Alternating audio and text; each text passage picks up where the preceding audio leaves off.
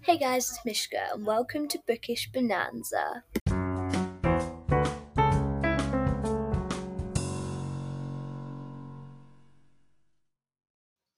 Hello, everybody. Just a quick notice before we get in. I am going to be having this as the kind of last week of this series, and I'm going to take a little bit of a break because I've fallen into a bit of a reading slump and I've kind of run out of ideas. So I just want um, maybe a month, maybe a couple of weeks, maybe a couple of months. You know, just I don't know how long it'll be, just to refresh my mind and get back into reading. And yeah. So I hopefully won't be gone for too long. Um, but I will give you two episodes this week as a little sorry for being late again. This is the kind of thing, you know? A little sorry for being late again and kind of a see you next series. Alright, thank you. I hope you enjoy this. Hello, everybody. So today I'm going to be reading the first page slash first couple of pages slash first section of some of my favourite books. Um, so this is basically kind of I've called it the Temptations episode because I'm going to read the first section and then basically try and get you guys to read some of my favorite books. And there are some that I've um, I've definitely made sure that they are all spoiler free. I think they're all either first books in the series or standalones. Um, but for example, I've got the first book from the Infernal Devices here, Clockwork Angel, um, and that's because the introduction to City of Bones isn't particularly captivating. Um, I didn't want to go further into the series because I didn't want to accidentally spoil anyone. So, um, get comfy because this is gonna be a good one. So, without further ado, let's jump in with Clockwork Angel. So, we're going to be reading the first page of the prologue and then also the first page of chapter one because you get two different perspectives and they're both equally captivating and you get kind of uh, the insight to some of the characters as well. Hmm. So the first chapter of the prologue of Clockwork Angel, London, April, 1878. The demon exploded in a shower of ichor and guts.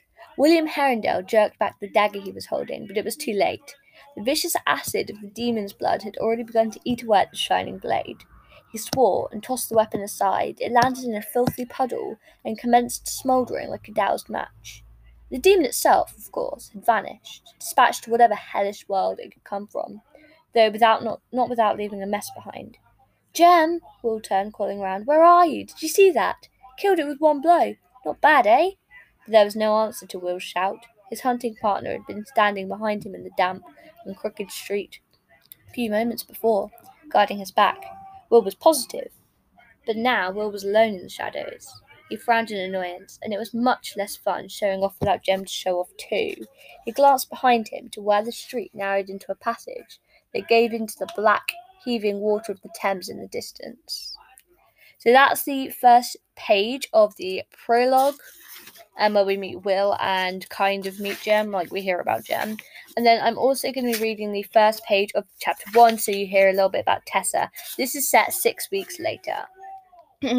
chapter one The Dark House. The sisters would like to see you in their chambers, Miss Grey. Tessa set the book she'd been reading down on the bedside table and turned to see Miranda standing in the doorway of her small room, just as she did at this time every day, delivering the same message she delivered every day. In a moment, Tessa would ask her to wait in the corridor, and Miranda would leave the room. Ten minutes later, she'd return and say the same thing again. If Tessa didn't come obediently after a few of these attempts, Miranda would seize her and drag her, kicking and screaming, down the stairs to the hot, stinking room where the Dark Sisters waited. So, as you can tell, it's really intense. It's really high, um, high stakes. It's just such a really good book. It's an amazing book. Okay, um, next up, I'm going to be reading. Uh, this is a little bit of self persuasion because this is on my TBR. Um, I'm going to be reading the first page of The Name of the Wind by Patrick Rothfuss.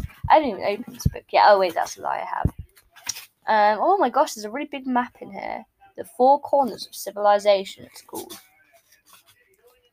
Um, I don't know whether I should read the first Well, the first page is the prologue, so I'll just do that and I can like say I've done that. Hmm. Prologue: A silence of three parts. It was night again. The Waystone Inn lay in silence, and it was a silence of three parts. The most obvious part was a hollow, echoing quiet made by things that were lacking. If there had been a wind, it would have sighed through the trees, set the inn sign creaking on its hooks, and brushed the silence down the road like trailing autumn leaves. If there had been a crowd, even a handful of men inside the inn, they would have filled the silence with conversation and laughter, the clatter and clamour one expects from a drinking house during the dark hours of night. If there had been music, but no, of course there was no music. In fact, there were none of these things, and so the silence remained. Inside the Waystone, a pair of men huddled at one corner of the bar. They drank with quiet determination, avoiding serious discussions of troubling news. In doing this, they added small sullen silence to the larger, hollow one. It made an arrow of sorts, a counterpoint. The third silence was not an easy thing to notice. If you listened for an hour, you might begin to feel it in the wooden floor underfoot, and in the rough, splintering barrels behind the bar. It was in the weight of the black, the black stone hearth, that the heat of a long dead fire was in the slow back and forth of a linen, of a white linen cloth, rubbing, rubbing along the grain of the bar and it was in the hands of the man who stood there polishing a stretch of mahogany that already gleamed in the lamplight. The man had true red hair, red as a flame. His eyes were dark and distant, and he moved with the subtle certainty that comes from knowing many things. The Waystone was his, just as the third silence was his. This was appropriate, as it was the greatest silence of the three, wrapping the others inside itself. It was deep and wide as autumn's ending. It was heavy in a great river of smooth stone, it was the patient, cut flower sound of a man who was waiting to die. That sounds so good. I genuinely can't wait to jump into that. That sounded amazing. I have not read that before. I think two of these are like, re- like re- these are genuine reactions. I have not read that before. That was crazy. That sounds really good. Oh my gosh, I can't wait to jump into that. I'm so more excited to jump into that now. But anyway, time's ticking on as it is. So, the next one I'm going to be reading is the first page of the interview with the vampire by Anne Rice.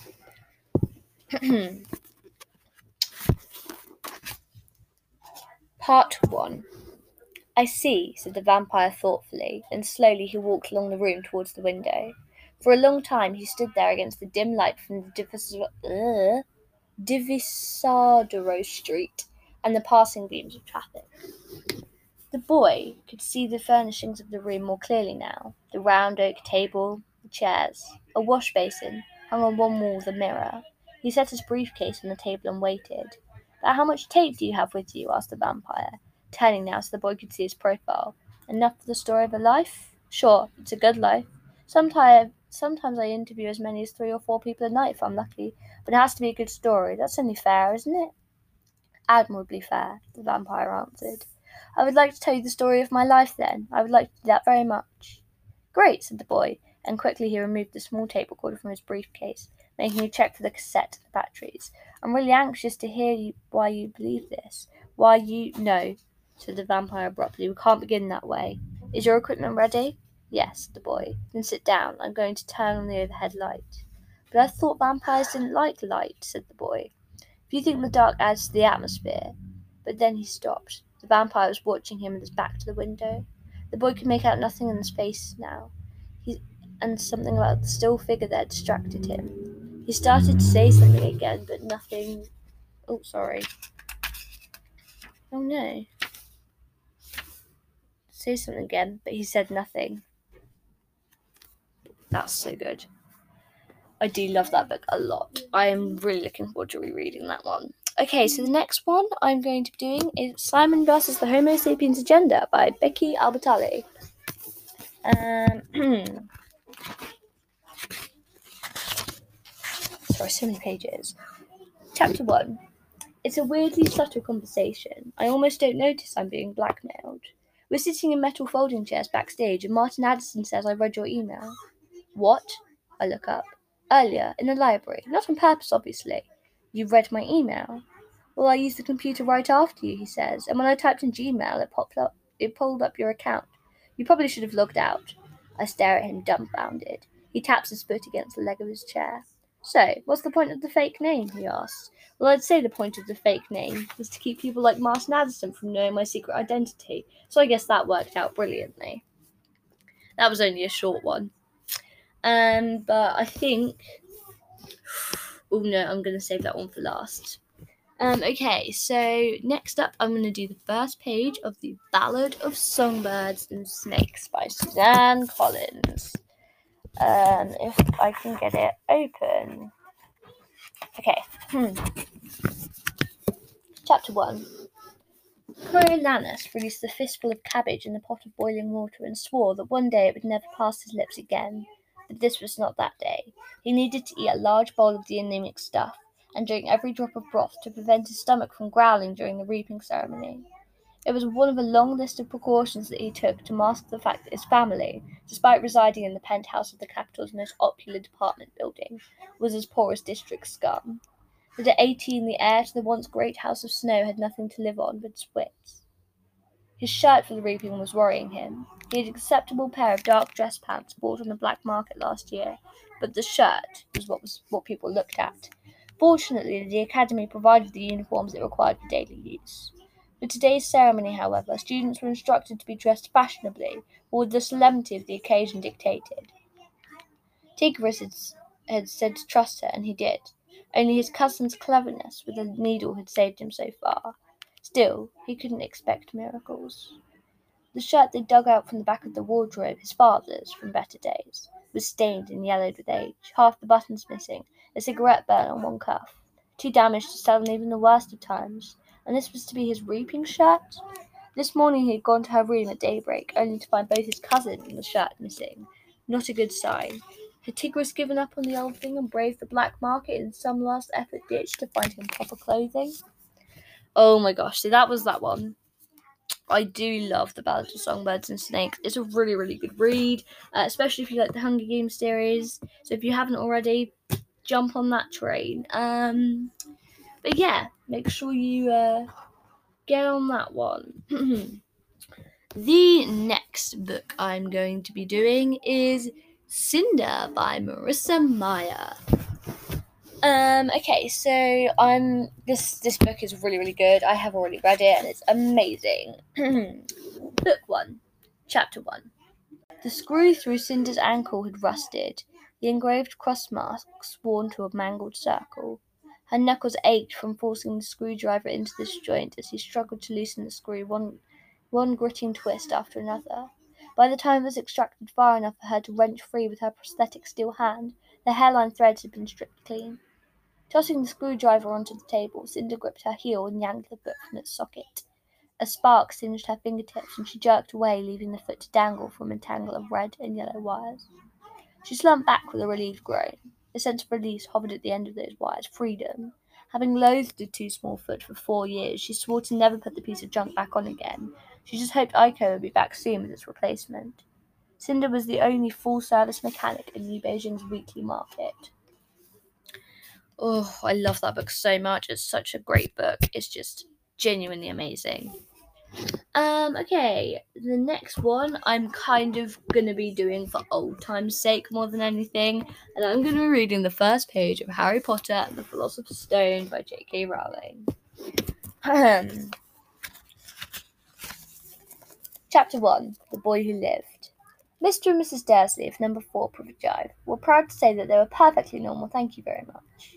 They were the last people you'd expect to be involved in anything strange or mysterious because they just didn't hold to such nonsense. Mr. Dursley was the director of a firm called Grunnings, which made drills. He was a big, beefy man with hardly any neck, although he did have a very large moustache. Mrs. Dursley was thin and blonde and had nearly twice the usual amount of neck, which came in very useful as she spent so much of her time craning over garden fences, spying on the neighbours. The Dursleys had a small son called Dudley, and in their opinion there was no finer boy anywhere. The Dursleys had everything they wanted, but they also had a secret, and their greatest fear was that somebody would discover it. They didn't think they could bear it if someone else found out about the Potters.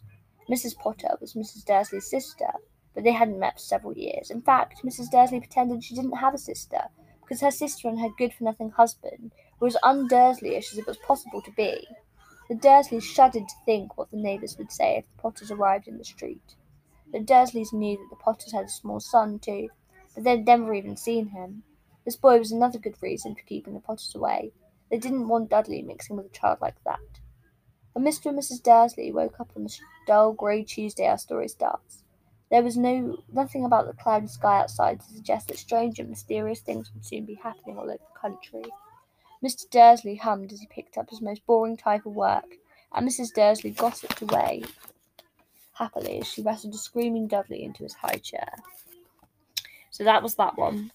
I do adore the Harry Potter books. They are just so they're such a big part of me. I've had this book for so long, like it's just kind of falling apart at the moment but I do love it. It's such a good book. It's just so sweet. To be honest, between without too long, I'm gonna have to start handling this with gloves. It's just so old. okay, the next one I'm gonna be doing is Six of Crows by Leigh Bardugo. This is a pretty good book as well. I have already read this. I will tell you if I haven't read something, but if I didn't say anything, just assume that I have. Um, Okay. Oh, there's two maps in this book as well. There's really, really pretty maps. Um. So, hmm. I always forget the um part one shadow business. Chapter one, Joost. Joost had two problems: the moon and his moustache.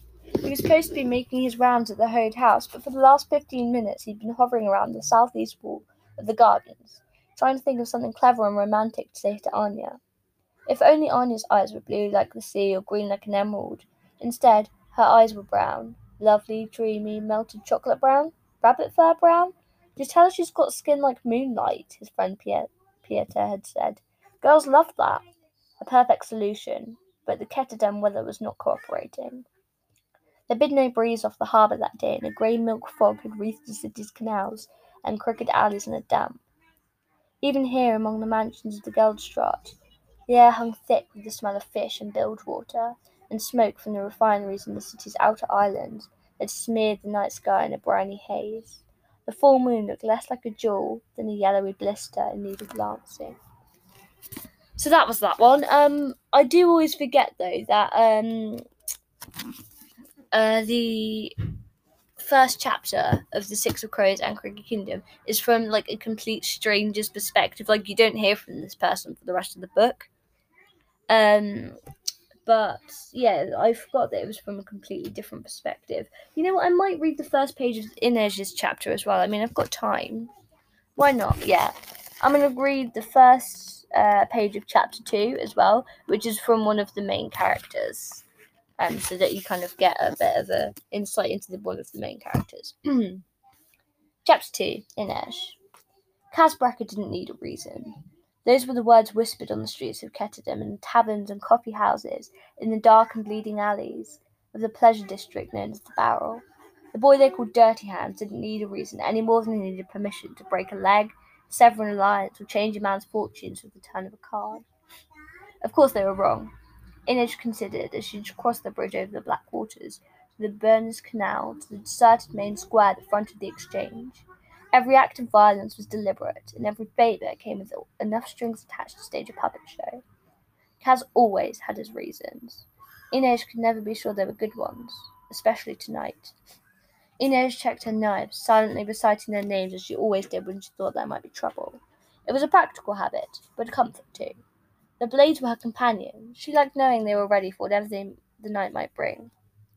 She saw Kaz and the others gathered around a great stone arch that marked the, marked the eastern entrance to the exchange. I do like Inej. I think Inej is really cool. Um, and I do love Kaz as well. Kaz is awesome.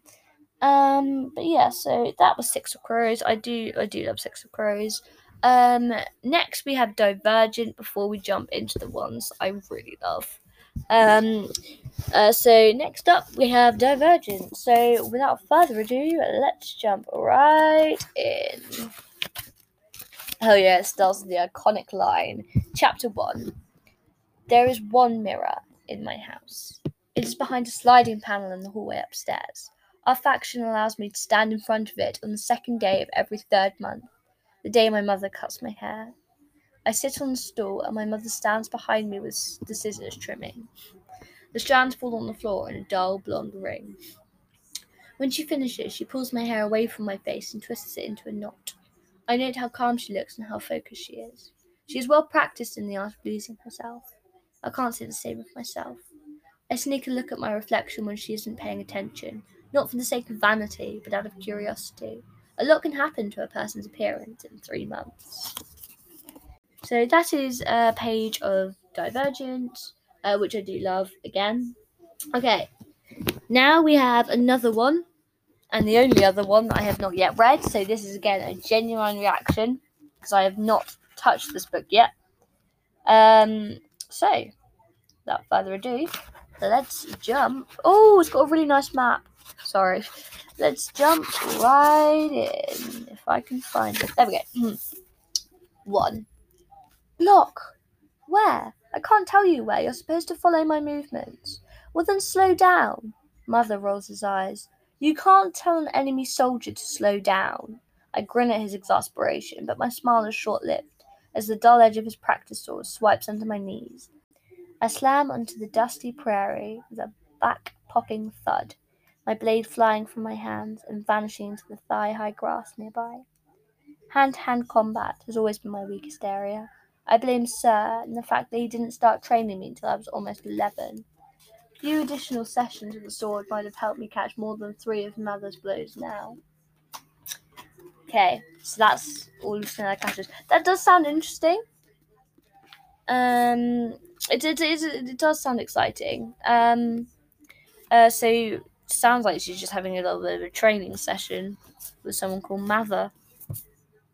Um, okay, next up we have the night circus, and there's like a big like kind of prologue section. I don't know how many pages it is. It won't be too long.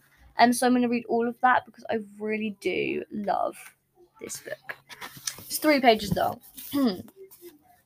so it doesn't actually say prologue, um, it just says anticipation. Anticipation. The circus arrives without warning. No announcements precede it, no paper notices or downtown posts and billboards, no mentions or advertisements in local newspapers. It is simply there when yesterday it was not. The towering tents are striped in white and black, no golds and crimsons to be seen. No colour at all save for the neighbouring trees and the grass of the surrounding fields. Black and white stripes on grey sky, countless tents of varying shapes and sizes with an elaborate wrought iron fence encasing them in a colourless world. Even what little ground is visible from outside is black or white, painted or powdered or treated with some other circus trick. But it's not open for business, not just yet. Within hours, everyone in town has heard about it. By afternoon, the news is spread several towns over. Word of mouth is a more effective method of advertisement than typeset words and exclamation points on paper pamphlets or posters. It is impressive and unusual news, the sudden appearance of mysterious circus. People marvel at the stra- staggering height of the tallest tents. They stare at the clock that sits just inside the gates that no one could properly describe. And the black sign painted in white letters that hangs upon the gates, the one that reads opens at nightfall, closes at dawn. What kind of a circus is only open at night? people asked. No one has a proper answer, yet as dusk approaches, there is a substantial crowd of spectators gathering outside the gate. You are amongst them, of course. Your curiosity got the best of you, as curiosity is wont to do. You stand in the fading light, the scarf around your neck, pulled up against the chilly evening breeze, waiting to see for yourself exactly what kind of circus only opens once the sun sets. The ticket booth, clearly visible behind the gates, is closed and barred. The tents are still, save for when they ripple over ever so slightly in the wind. The only movement within the circus is the clock, that ticks by the passing minutes. Such a wonder of sculpture can even be called a clock. The circus looks abandoned and empty, but you think you can perhaps smell caramel wafting through the evening breeze, beneath the crisp scent of autumn leaves, a subtle sweetness at the edges of cold. The sun disappears completely beyond the horizon, and the remaining luminosity shifts from dusk to twilight. People around you are growing restless from waiting, a sea of shuffling feet, murmuring about abandoning the endeavour in search of some place warmer to pass the evening. You yourself are debating departing when it happens. First, there is a popping sound. It is barely audible over the wind and conversation, a soft noise like a kettle about to boil for tea. Then comes the light. All over the tents, small lights begin to flicker as though the entirety of the circus is covered in particularly bright fireflies. The waiting crowd quiets as it watches this despair, display of illumination. Someone near you gasps. A small child claps his hands with glee at the sight.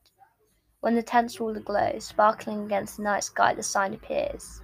Stretched across the top of the gate, hidden in curls of iron, more firefly like lights flicker to life. They pop as they brighten, some accompanied by a shower of glowing white sparks and a bit of smoke. The people nearest to the gates take a few steps back. At first it is only a random pattern of lights, of lights, but as more of them ignite, it becomes clear that they are aligned in scripted letters. First a C is distinguishable, followed by more letters A, Q, oddly, and several E's. When the final bulb pops the light, and the smoke and sparks dissipate, it is finally legible, this elaborate incandescent line, sign. Leaning to your left to gain a better view, you can see that it reads Le Cirque des Rêves. Some in the crowd smile knowingly, while others frown and look questioningly at their neighbours. A child near you tugs on her mother's sleeve, begging to know what it says. The circus of dreams, comes the reply. The girl smiles delightedly. Then the iron gates shudder and unlock, seemingly by their own volition. They swing outward, inviting the crowd out inside. Now the circus is open. Now you may enter. It's not all, um, by the way, it's not all in the second person. That some there are like bits scattered throughout it. Uh, like every couple of chapters, there's one that's like set in the second person, but the rest of it's written in the third person. This book I love so much. It's just so beautiful. It's so fantastic. And yeah. Anyway, that's it for this episode. Don't forget you can reach me at G- uh, bookishbonanza at gmail.com or at bookishbonanza if you want my Instagram. I post uh, pictures of all the books that are featured in each episode. Um, and I hope you can contact me. Also, you can email any recommendation requests you have if you want a book and you're looking for something suspicious. Suspi- specific, um, you can email me your kind of conditions and I will feature it in an episode. Um, but yeah, so I hope to hear from you and keep reading um, and have a good day. Bye, guys.